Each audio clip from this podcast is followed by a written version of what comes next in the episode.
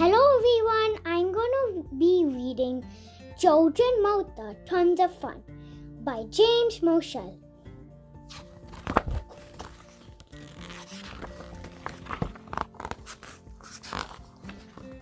George was practicing his handstands.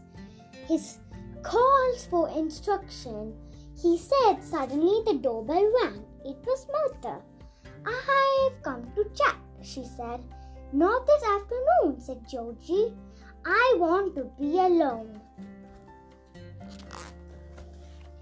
I hope Martha understands, said Georgie. But Martha did not understand. Martha was offended, Martha was hurt, and Martha was mad. A few minutes later, Georgie's telephone rang. It was Martha. Georgie, she said, I never want to see you again. She slammed down the receiver. Oh dear, said Georgie. Martha was mad all afternoon and evening. Finally, she got out her saxophone. This will calm me down, she said. Soon Martha was having quite a bit of fun. Fact, she was having so much fun that she didn't even answer her telephone. Oh dear, said Martha. Martha still must be upset.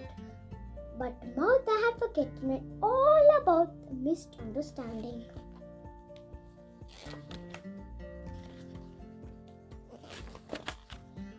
George had a sweet tooth.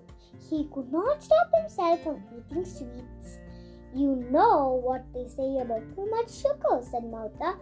Let's don't not discuss with it, said Georgie. Late at night, George reach for the refrigerator to safety his sweet tooth. Well, you are turned, said Martha. Let's not discuss it, said Georgie. This calls for action, said Martha. She lighted she lighted up a cigar. Stop that, cried George. You will make yourself sick. Let's don't discuss, said Martha. You'll wound your teeth, cried George. We won't discuss it, said Martha. Please, cried George. You're ruining your health. Not discussion, said Martha.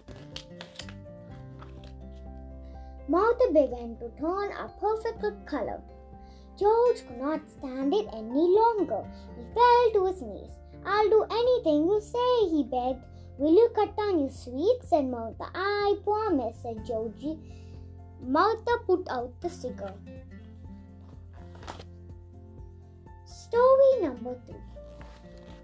One day, Martha stepped into a photographic booth. I have to take my picture taken, she said. Click went the camera. When Martha saw her photograph, she was thrilled. I never looked prettier, she said.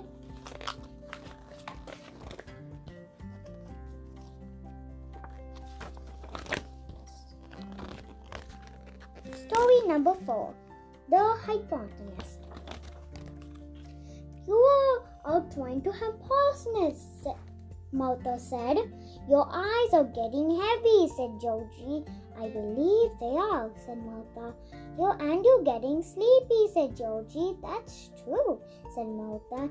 And in a moment, Martha seemed sound asleep. Success, whispered Georgie.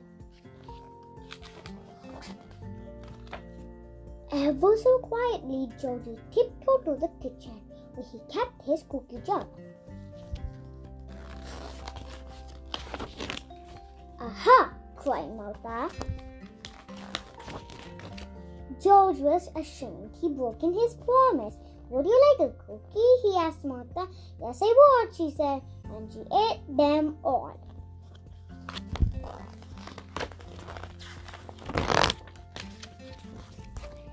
It was Georgie's birthday, and Martha stopped by the bookshop to buy a gift.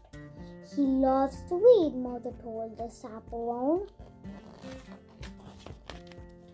On the way to Georgie's house, Martha played a tricky game of hopscotch. Georgie could hardly wait for his gift. I can't stand the surprise, he said. But when Martha went to look for Georgie's book, it wasn't there. I'm waiting, said Georgie. What will I do? said Martha to herself. I'm waiting, said Georgie. Martha quickly decided to give Georgie the photograph of herself. It's not too much, she said when Georgie saw Martha's picture. He fell off his chair laughing. Well, said Martha, what's so funny? This is the best gift I ever received, said Georgie. Is it? said Martha. Of course, said Georgie. This is wonderful to have a friend who knows how to make you laugh. Martha decided to swallow her pride. She saw that the photograph was pretty funny after all. I hope you like this book. Bye.